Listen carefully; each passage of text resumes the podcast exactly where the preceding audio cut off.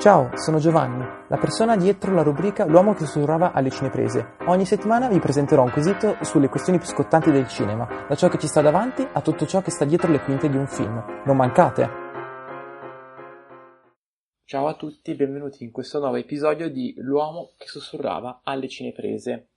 Oggi, 20 settembre, vi voglio parlare dei film sui Looney Tunes, nel senso che in questi giorni è uscito al cinema il nuovo Space Jam. Sul sito di Senza Barcode trovate un mio articolo in cui vi racconto la storia produttiva dietro a Looney Tunes Back in Action, film di cui andrò a parlare a breve, mentre in questo podcast voglio darvi la mia opinione sui tre film principali dei Looney Tunes, sia Space Jam, appunto Looney Tunes Back in Action, e il nuovo Space Jam New Legacy, che non so perché in italiano l'hanno cambiato in New Legends, cioè hanno cambiato un titolo in inglese con un altro titolo in inglese. Questa cosa non l'ho mai capita. Parto prima però con una doverosa premessa, nel senso che prima di Space Jam ci sono stati dei film dei Looney Tunes. Molta gente tende a pensare che ci siano solo questi tre film, in realtà ci sono un sacco di film sui Looney Tunes prima di Space Jam, soltanto che sono tutti film episodici, cioè nel senso film che fanno una raccolta di alcuni cortometraggi e li uniscono con una storia molto semplice, non so, dal semplice guarda ti racconto una storia, e sono una serie di corti dei Looney Tunes, quindi sostanzialmente i film usciti prima sono delle semplici raccolte di cortometraggi, ma appunto ci tengo a sottolineare il fatto che i film con protagonisti Looney Tunes non sono soltanto i due Space Jam e Back in Action, ma sono molti di più, solo che i primi, diciamo, a parte i super avanti d'animazione, non è che abbiano neanche riscontrato così tanto successo, perché appunto non erano niente di chissà che originale. E parto subito a dirvi la mia sul primo Space Jam, film di metà anni 90, film che proprio più anni 90 di così non si può, e secondo me è diventato un cult anche per questo, perché era proprio lo specchio della cultura pop di quegli anni, perché c'era tutto, c'era Michael Jordan che era lo sportivo forse più iconico del momento in quegli anni, un sacco di riferimenti alla cultura pop, anche Lola Bunny che specchia quel tipo di personaggio femminile nei film anni 90, cioè proprio c'era tutte le carte in regola per un film anni 90, il primo utilizzo della CGI, insomma era proprio perfetto per quel periodo storico lì. Space Jam rappresenta bene quel contesto storico, ma oltre a questo, cioè a questo studio un po' più sociologico che ci può dare questo film, com'è poi il prodotto in sé? Secondo me è un prodotto abbastanza mediocre, perché ok, tralasciando l'effetto cult che ha avuto, perché molti sono cresciuti guardandolo, poi molti magari sono anche appassionati al basket vedendo quel film lì, è un film che in primis c'entra poco o nulla con i Looney Tunes, nel senso che i Looney Tunes non hanno mai giocato a basket, non sono mai stati degli sportivi, cioè il bello dei Looney Tunes è che appunto avevano questa natura molto loony, molto fuori di testa, e quindi ne combinavano di tutti i colori, da darsi le martellate in testa, a spararsi addosso, incudini, eccetera eccetera. Quindi Space Jam già lì dalla base è molto out of character per quanto riguarda i Looney Tunes, e diciamo che tutto il film, per chi non lo sapesse, Space Jam è nato da una pubblicità che era stata presentata, mi sembra, durante il Super Bowl, che era una pubblicità della Nike con appunto Michael Jordan e i Looney Tunes, con più o meno anche lo stesso stile di Space Jam. Questa pubblicità ebbe un enorme successo da convincere poi Warner a fare questo film che appunto, ripeto, è molto mediocre, anche perché, a parte ad avere dei grossi limiti tecnici, io ricordo che il film è uscito molti anni dopo rispetto a Chi ha incastrato Roger Rabbit, e non solo quest'ultimo è invecchiato meglio rispetto a Space Jam, sia a livello di scrittura che di effetti speciali, ma anche proprio a livello di qualità delle animazioni, cioè il rapporto fra i personaggi cartoon e fra i personaggi reali era molto più credibile in Chi ha incastrato Roger Rabbit, però beh, insomma, lì parliamo anche di Zemeckis, quindi è proprio un'altra scala rispetto a Space Jam. E soprattutto, secondo me, il vero problema di Space Jam, poi è una cosa che in realtà si ripresenta un po' in tutti e tre i film live action con loro, è che Space Jam, più che essere un film con i Looney Tunes sui Looney Tunes, è un film di Michael Jordan con i Looney Tunes, nel senso che adesso non so quanti di voi può essere capitato, ma io ad esempio, non essendo un grande fan del basket, quando ho rivisto Space Jam tendevo a skippare le parti con Michael Jordan per arrivare al fulcro, perché ero lì, cioè a vedere tutte le parti con i Looney Tunes, tutte le loro scene, e Questo si capisce anche dalla quantità di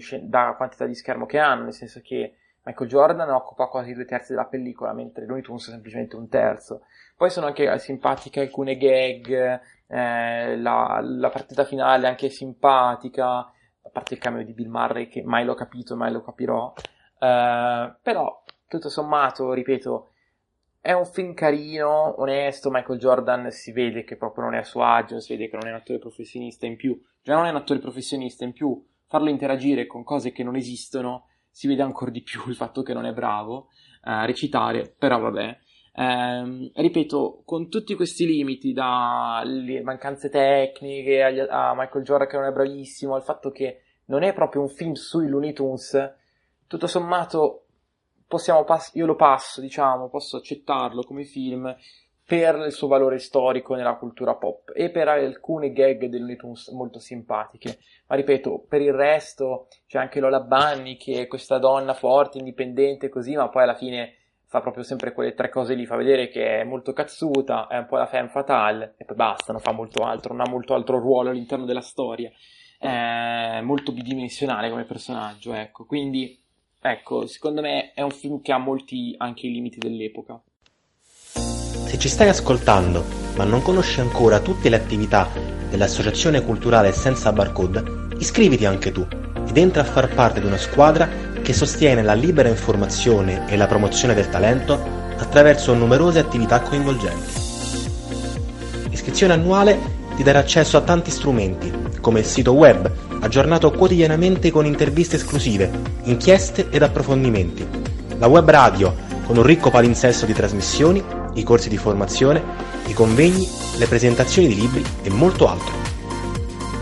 Sul sito www.associazione.sensabarcode.it potrai trovare le indicazioni per richiedere la tessera dell'anno 2021. Scopri tutto il mondo senza barcode ed entra subito a farne parte. Go to fly! Il secondo film invece è appunto Looney Tunes Back in Action. Qui si cambia completamente registro, togliamo lo sport, prendiamo un bravo regista come Joe Dante, autore del meraviglioso Gremlins e dell'incredibile Gremlins 2, un film assolutamente sottovalutatissimo, che mette in ballo un sacco di argomenti politici, eccetera, e la persona migliore per dirigere un film con Looney Tunes, perché Gremlins hanno sempre avuto quella vena molto cartoon, e soprattutto in un film ha anche collaborato con Chuck Jones, che è l'autore originale dei Looney Tunes. Infatti lui era partito con questo film cercando di onorare la memoria di Chuck Jones, il suo stile, eccetera. Quello che è uscito invece è un film che si vede lontano un miglio, che ha avuto una produzione complessa, perché anche qui è un film con una doppia anima come Space Jam, solo che se in Space Jam ancora potevi accettarlo, visto che Michael Jordan è un personaggio pop, è un personaggio iconico con anche una storia interessante, quindi ci sta che raccontino la loro storia. Qui invece non solo i Looney Tunes non sono i protagonisti, sebbene siano resi meglio rispetto a Space Jam, ma soprattutto gli umani protagonisti sono dei personaggi di finzione, queste spie con una personalità pari a zero, con un Brendan Fraser, insomma, un po' così, insomma, no, non funziona molto quel film lì, però, detto questo, io considero Back in Action il miglior film con i Looney Tunes, non solo perché vengono sfruttati tutti i personaggi, quasi tutti i personaggi della libreria Looney Tunes, che sembra assurda come cosa, non solo è animato 1000 volte meglio rispetto a Space Jam e secondo me anche del secondo, ma dopo adesso ci arriviamo, ma soprattutto perché è un film che cerca in qualche modo di ritornare a quello stile lì, molto sopra le righe, molto pazzoide, molto strano. Anche il villain interpretato di Steve Martin, forse l'unico personaggio umano un po' interessante, è un cartone animato vivente, satteggia, si muove come i classici cattivi dei scienziati pazzi, dei cartoni animati, è quello stile lì. Quindi sicuramente si vedono le buone intenzioni di Dante. Purtroppo, a causa di una produzione molto complessa, e se siete curiosi vi invito a leggere l'articolo che trovate su Senza Barcode, purtroppo qualcosa è andato storto e si vede il fatto che non è un film che ha avuto una produzione semplice, anche perché poi in realtà originariamente questo film doveva essere un sequel di Space Jam, era da anni che Warner volesse fare un sequel di Space Jam, prima con Michael Jordan, poi ha voluto farne uno con Tony Hawk nel mondo dello skateboard, uno con Tiger Woods nel mondo del golf, ha passato anche uno sulle macchine, per poi finire con un film di spie, prima con Jackie Chan, e poi hanno deciso di spostarsi su Brendan Fraser senza un motivo apparente. Comunque veramente un film che aveva dell'enorme potenziale, qualcosa di interessante si vede, sicuramente è meglio dei due film di Space Jam, ma che purtroppo è molto limitato dalla sua produzione. E infine finisco con l'ultimo Space Jam, ossia New Legacy o New Legends, come volete. Allora, personalmente non mi è piaciuto per niente, concordo col parere della critica statunitense che ha distrutto il film, non tanto perché presenta gli stessi problemi del primo film, cioè che è un film con i Looney Tunes, ma in realtà è un film su LeBron James, con i Looney Tunes in mezzo, che anche lì più o meno, perché a parte il fatto che è un'enorme pubblicità anche abbastanza gratuita a tutta la Warner Bros, cioè proprio ti buttano in faccia tutte le loro proprietà intellettuali in maniera anche a volte molto goffa, soprattutto nel finale dove ci fanno questa partita di basket con tutti i personaggi Warner ai lati che guardano il match, solo che sembrano dei cosplay pezzotti che trovi veramente alle peggiori fiere del fumetto. Con zero personalità, proprio li buttati gratuitamente, e i Looney Tunes sono proprio ispirati zero. Poi questa scelta di renderli in CGI secondo me è stata una scelta orribile. Il personaggio di Lola Bunny secondo me è il personaggio peggio disegnato negli ultimi anni in un film d'animazione, non tanto perché l'hanno voluta ridisegnare togliendo tutta quella parte un po' più sessualizzata del primo film, che quello ci sta, anzi ritrovo una scelta intelligente, ma mi dà molto fastidio il fatto che l'hanno ridisegnata sapendo già che dopo sarebbe passata dal 2D al 3D, e in 3D è il personaggio più brutto di tutti, cioè funziona meglio Bugs Bunny, che ha lo stesso design da 60-70 anni, mentre Lola Bunny, che gli hanno fatto un design ad hoc apposta per questo film, è bruttissima in 3D, è veramente bruttissima. Poi, vabbè, LeBron si vede che ci prova anche lui a recitare, ma è bravo fino ad un certo punto. Ma soprattutto il problema è che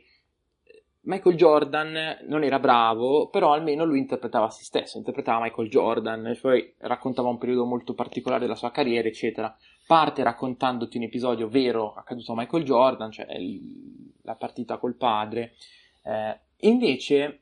qua LeBron interpreta LeBron, cioè non fa se stesso, interpreta un personaggio che è stato scritto dai sceneggiatori che pensano che LeBron agirebbe così. Il problema è che si vede che lui non è mai convinto delle battute che recita, e poi soprattutto, non me ne vogliano i fan di LeBron, ma lui sembra veramente la persona più antipatica di questo mondo nella prima parte. Poi dopo, quando arrivano Looney Tunes,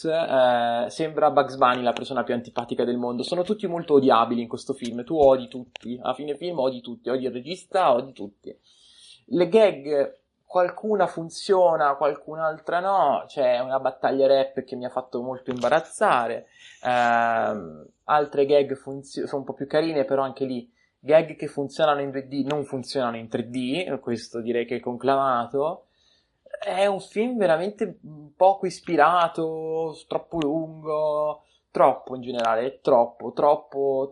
e che troppo non ha niente. Poi hanno tutto questo metodo di recitazione molto strano, sopra le righe sì, ma in maniera molto fastidiosa. Anche Don Cido, che è un bravo attore, recita malissimo. Secondo me anche questo film qua ha avuto un sacco di problemi di produzione, perché si vede, a parte il fatto che ho letto che il regista che hanno preso l'hanno chiamato 2 settimane prima delle riprese, o anche 1 settimana prima, quindi non oso immaginare il casino che c'era nella testa di quel povero uomo. Però veramente sto secondo film a me non è piaciuto per niente. Poi ripeto, magari ai fan di LeBron James potrebbe piacere un pochino di più, ai fan del basket, però a me proprio non mi ha convinto in niente. Anche i villain funzionavano così bene, i cattivi del primo film erano molto in stile Looney Tunes, qua invece sono cattivi super generici, con un design generico, senza personalità, per niente in linea col mondo Looney Tunes. Insomma, proprio non mi ha detto niente come film. Bene, quindi detto questo, io vi ringrazio per l'attenzione, vi invito a leggere l'articolo sulla produzione di Looney Tunes Back in Action sul sito di Senza Barcode, seguiteci su Spotify e su tutte le altre piattaforme, e noi ci sentiamo settimana prossima. Ciao! Ciao, sono Giovanni, la persona dietro la rubrica L'uomo che sussurrava alle cineprese. Ogni settimana vi presenterò un quesito sulle questioni più scottanti del cinema, da ciò che ci sta davanti a tutto ciò che sta dietro le quinte di un film. Non mancate!